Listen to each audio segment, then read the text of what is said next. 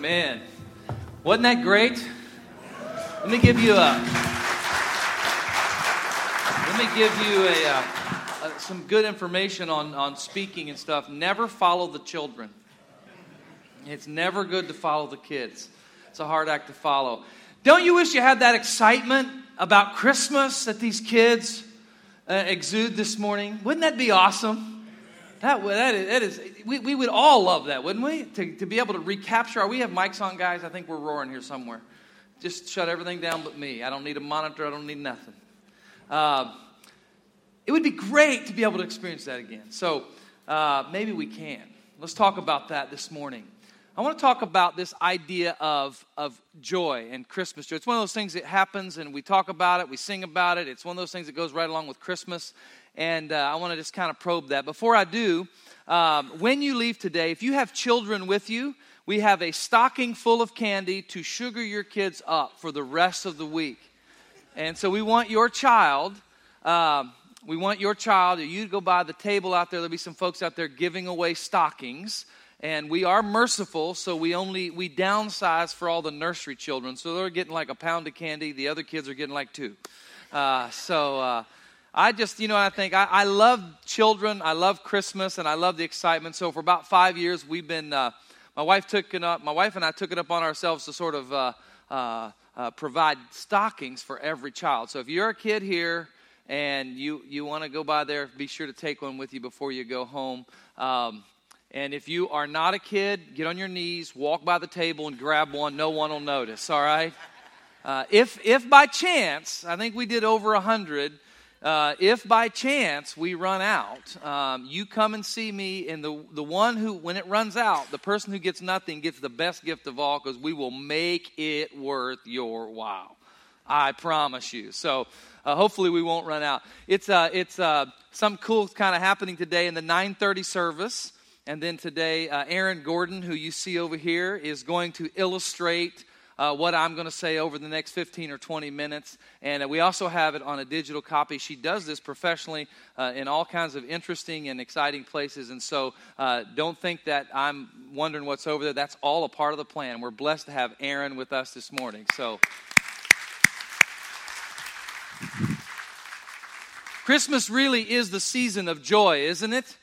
It's the season where uh, children get all excited because amazing things are going to happen and they get all amped up about what's going to what's going to come in a couple days. And uh, it really is the season of joy. And you know what? I know there are those in the uh, christian world and, and, and sort of the sketch if you sketch if you could follow that that you know uh, there's this group that uh, uh, somehow we get wrapped around the wrong things. And then sometimes in the church world in the christian world um, people kind of go grinchy on us they're like, well, it's too commercialized. Well, we shouldn't be doing, oh, look at all of this madness. And I get, I understand the extreme thought of what they're thinking. You know what I say? I say it's Jesus' birthday, let's party. Amen? Because real, really, I know we can get it out of sorts and we can get out of whack and we can, we can do stupid stuff that make our life miserable the rest of the year. But the reality is that there's something about the essence of Christmas and everywhere Jesus goes, he brings joy.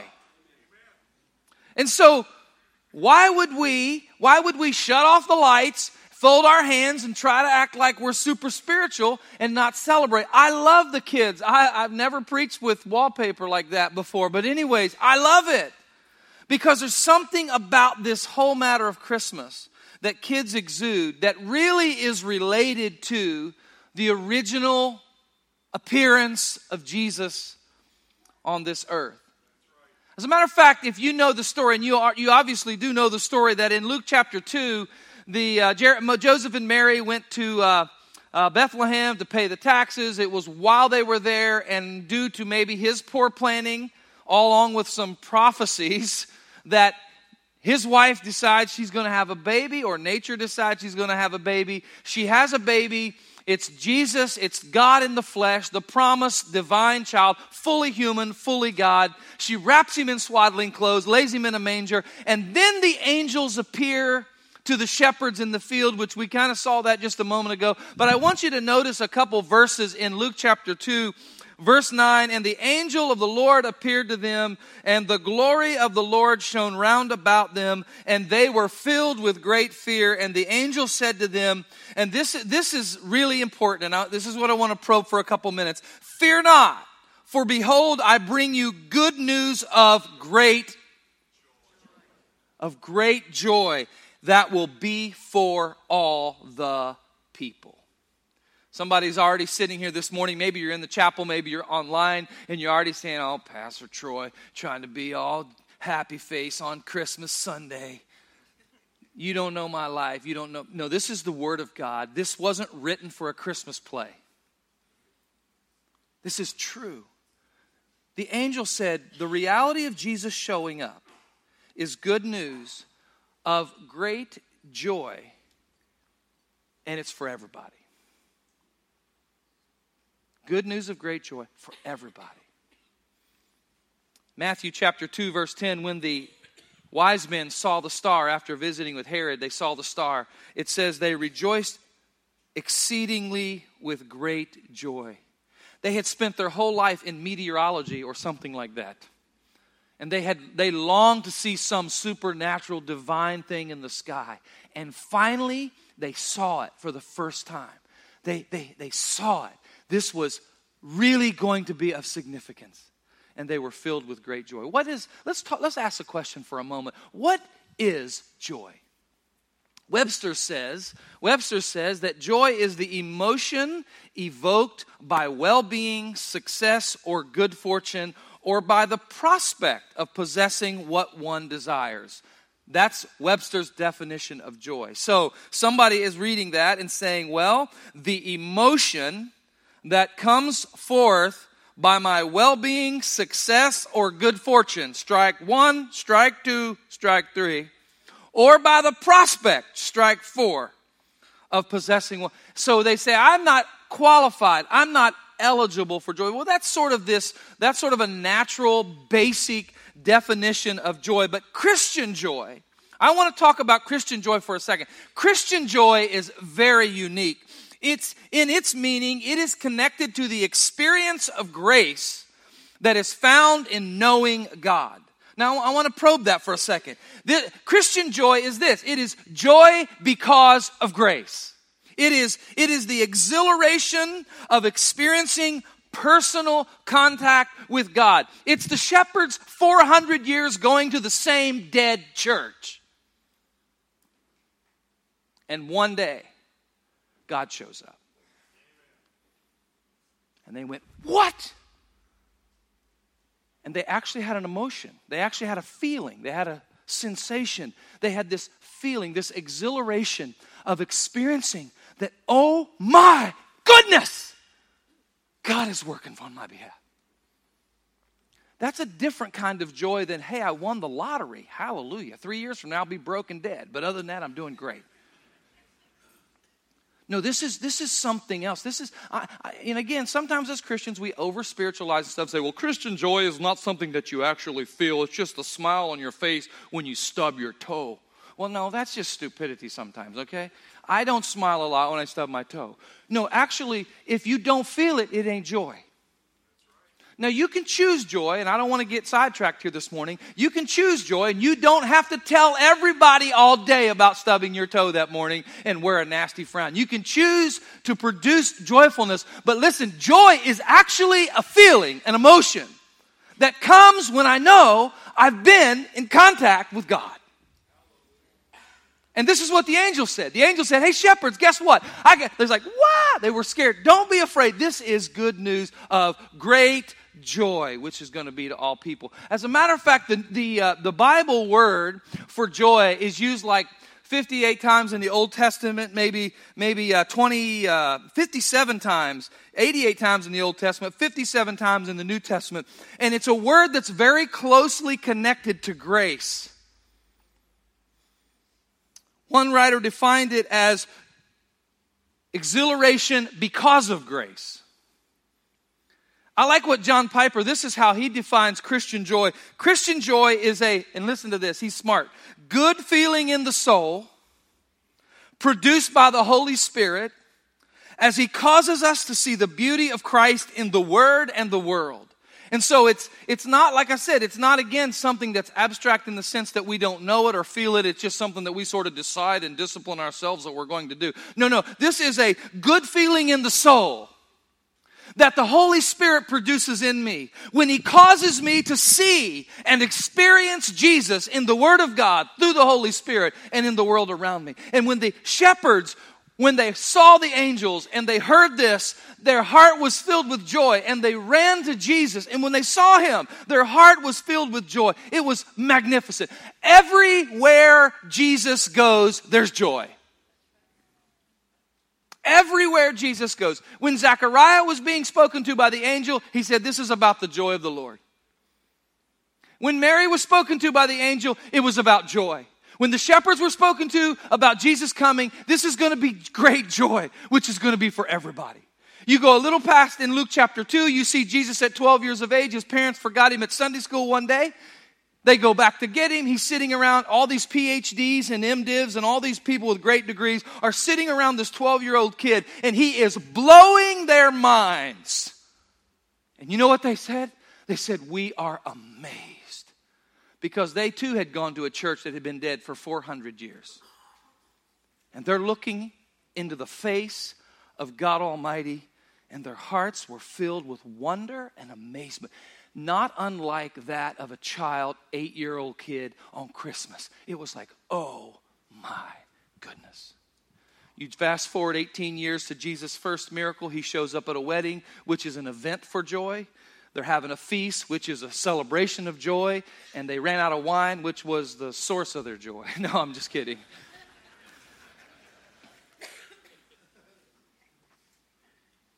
And Jesus, you know, there's a, I don't want to sidetrack, but in that passage, it says that Jesus and his disciples were invited to a wedding. I think it says Jesus was invited. I think his disciples tagged along. But, anyways, what a great idea to invite Jesus to that wedding. I don't know who filled out that card. I don't know who wrote his address. I don't know who said in the planning, we ought to invite that dude from Nazareth. I don't know who invited, but it was a great idea. Because when Jesus was at the wedding and things went dark and bleak, Jesus produced joy. In the history of Israel, when things were dark and bleak, Jesus shows up. And guess what, guys? It's joy now. In John chapter uh, 2, his story of, of the wedding. If you move forward into Luke chapter 10, he got some disciples together one day and he says, I'm going to send you out two by two and you're going to do miracles. You're going to heal people. You're going to cast out demons. Go. He gave them some instructions, and as scripture says, it comes back in Luke chapter 10. They come back and they, it says they came back filled with joy because they said, Lord, even the demons are subject to you. Why? Because wherever Jesus is, there is joy. What is joy? It is the exhilaration of being in the presence of God. It is, it is joy, it is exhilaration and emotion because of God's grace. You go throughout the story, you can go through the whole New Testament. Jesus heals 10 lepers, and their life was radically changed. He filled their hearts with joy. They said, Oh my goodness. Another man's son was beating himself and cutting himself and thrashing himself, and Jesus healed him. And it says they stood back in wonder and amazement and said, We've never seen anything like this. In John chapter 9, a boy was born with blindness. This boy was born with blindness, grew up his whole life totally blind. Ever, the theologians questioned whose fault is it? Is it his parents or his fault? Who sinned the most? Why is he blind? And Jesus said, Nobody's fault that he's blind. It's so that the glory of the Lord will be revealed. And Jesus put his hands on him and Jesus cured his blindness in an instant because wherever Jesus goes, he brings joy. And the, and the people at the church said, Well, that can't be of God. That man's an idiot. He, and, the, and, and and, and the blind man who was now could see basically said, I don't know if he's an idiot or not. I just know that once I was blind, but now I can see. You see, Jesus changed his life. And Jesus, wherever Jesus is, there is joy. There was joy in Jesus' suffering, not joy for him. The scripture even calls it because for the joy that was set before him. There was joy for us in his suffering. He was crushed for our iniquities, but with his wounds we are healed. He brings healing and joy and peace and direction through his suffering. There was joy three days later when he rose from the grave. There was joy when he ascended back to heaven. The scripture says in Luke 24 52, and they worshiped him after he had ascended. They worshiped him and they returned to Jerusalem with great joy. Why? Because they had just experienced Jesus in their life. I have a prayer this morning, and my prayer for all of us this morning is that, that not unlike a present, that somehow during this Christmas season, God would enable you and I by grace and by faith that He would enable us to unwrap the power that is in Jesus Christ. And it would be like an eight year old kid looking at a new toy, a new doll, a new truck, whatever is new and exciting. But we would open the gift of God's grace and we would experience Jesus like never before, and He would bring joy in our life. It's exhilaration from knowing I'm in the presence of God. Listen, this is a joy. This is the joy that we all really want. This is the joy that our hearts really long for and our, our hearts are desirous for. This is what really matters to us. We want to know joy. We want to be able to say, Wow, I'm been touched by God. How do you do that? Well, wear a Santa hat and play jingle bells real loud. No, I'm just kidding. That might drive you crazy. The, the Christmas story really just kind of shows us. How many of you are glad I've skipped eight pages in my sermon? Say amen. Oh, you are so nice, but you're lying. That last service, they said a loud amen when I said something like that. How can I experience the joy of Jesus this Christmas? Number one, Jesus must be present for there to be joy. This takes grace. I want to tell you the good news this morning. I want to tell you the good news. The good news is that Jesus has done everything that is necessary for you to experience His power in your life. He has come all the way from heaven to earth. He has broken down every barrier. He is here. As the angel said to the shepherds, Unto you is born this day a Savior, which is Christ the Lord. Jesus has shown up, His grace is poured out. That's a good word. But there is no real joy. Can I say this this morning? There is no real joy in your heart or your life. There is no real joy without Jesus. Somebody says, "No, no, no, no, no. I'll have, I'll have joy. I'll have joy. I'll do my own thing. I'll, I'll go. There. oh no, it'll give me no. It'll give you pleasure. I don't deny that. You may have exhilaration, but you will not have lasting joy you will not have lasting joy. You cannot have lasting joy without Jesus in your life. Because Jesus is the only one who knows you and is capable of working and changing and molding and shaping you. He's the only one able to forgive you and to remove your darkness and your guilt and your so there is no joy without Jesus. Jesus must be present and the good news is he is. He's here. Jesus must be pursued. The angel said, There's born a, to you this day a Savior, which is Christ the Lord. And the shepherds exercised faith. And this is what the shepherds said. They said, Let us go now unto Bethlehem and see this thing which has come to pass. Somebody here this morning has no joy in your life because you've heard the Christmas story your entire life and you're still sitting on the hillside watching sheep, you've never gotten up and gone to see this thing which has come to pass. Your skepticism and your unbelief has kept you from realizing the power that God has in Christ and through the Holy Spirit to change your life. Jesus must be adored. This takes focus and surrender, and when they saw it, when they saw what the angels had told them, when they saw the baby boy, they worshiped, they adored, they rejoiced. Listen, listen. There is no joy by focusing and pursuing everything in this world only. The only joy comes from really knowing and experiencing Jesus and who He is. That's where joy is found. You say, Well, I'm depressed. I've got a lot of darkness in my life. i have got a lot of grief. I've got a lot of heartache. I understand. That's, that's the world we live in. Can I just give you one simple solution? Turn your eyes upon Jesus, look full in his wonderful face, and the things of this world will grow strangely dim in the light of His glory and grace. Jesus, if you want joy in your life, He's, he's come, He's here.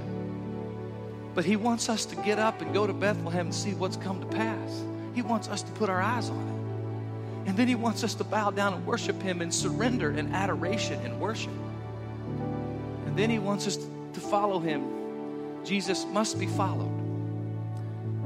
It takes commitment to give our life, our future, into the hands of the one who is able to do in our life what no one else can do. Perhaps there's someone here this morning that says, I don't really believe that. I don't really believe that it's that palpable, it's that tangible, it's that real. Friends, we could march 10 million lives across this stage who could testify to the power and the transformation that the presence of Jesus makes in their life. 10 million upon 10 million. Every life a testimony that amazing grace, how sweet the sound. I once was lost, but now I'm found. Was blind, but now I see. Can I tell you this morning if you want joy in your life, you just need Jesus. You need Jesus. That sounds so simple. It sounds so cliche. It sounds so Christmas messagey, kind of. It sounds all of that, but it's true. You need you need the exhilaration, the feeling inside your soul that comes from knowing that the God who created you loves you, forgives you, and has a plan for your future. And when you have that, you'll have joy. You might even stub your toe and you'll still have joy. Amen. This is my prayer. This is my desire. Would you bow your heads with me this morning? So, Jesus, we bow before you at the close of this Christmas Sunday morning. We acknowledge our need for you right now.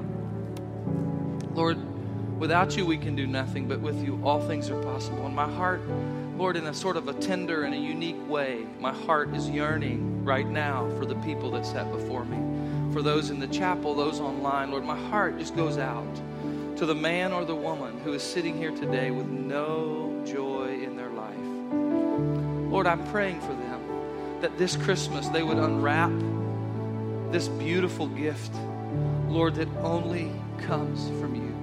The gift of real forgiveness, real meaning, real purpose, real direction. Lord, I pray this morning that you would pour out your grace in such a way that their faith could take hold in the Word of God and in the person of Jesus Christ, and that the Spirit of God would speak to their heart in these moments. Lord, I pray, I pray, oh, I pray that you would hear the cry of every heartbeat right now. Wonder this morning with our heads bowed and our eyes closed, how many say, you know, Pastor Troy, I need the joy of Jesus in my life, and I don't have it. Would you just, with your heads bowed, no one looking around, not to embarrass me, just say, That's me. Just raise your hand, put it down again quickly. God bless you. Who else? God bless you. I need, God bless you. I need the joy. God bless you. I need the joy of Jesus. Just, just lift your heart to the Lord. Let's pray together. So, Lord, we just we come on behalf of those who've raised their hand right now. We just surrender to you. We put our focus upon you. We let go of the things in our own life, Lord, that have crowded you out. We ask you to forgive and cleanse our heart right now from sin. Lord, we ask you to come into our life be our Lord, our Master, our Savior. Lord, help us to walk with you faithfully and experience the power and the joy that you bring into our life. And we pray this in Jesus' holy name. Amen. Amen. More information about Eastlake Community Church, please visit us online at eastlake-church.com or find us on your favorite social media platform at Eastlake SML. Thanks for joining us.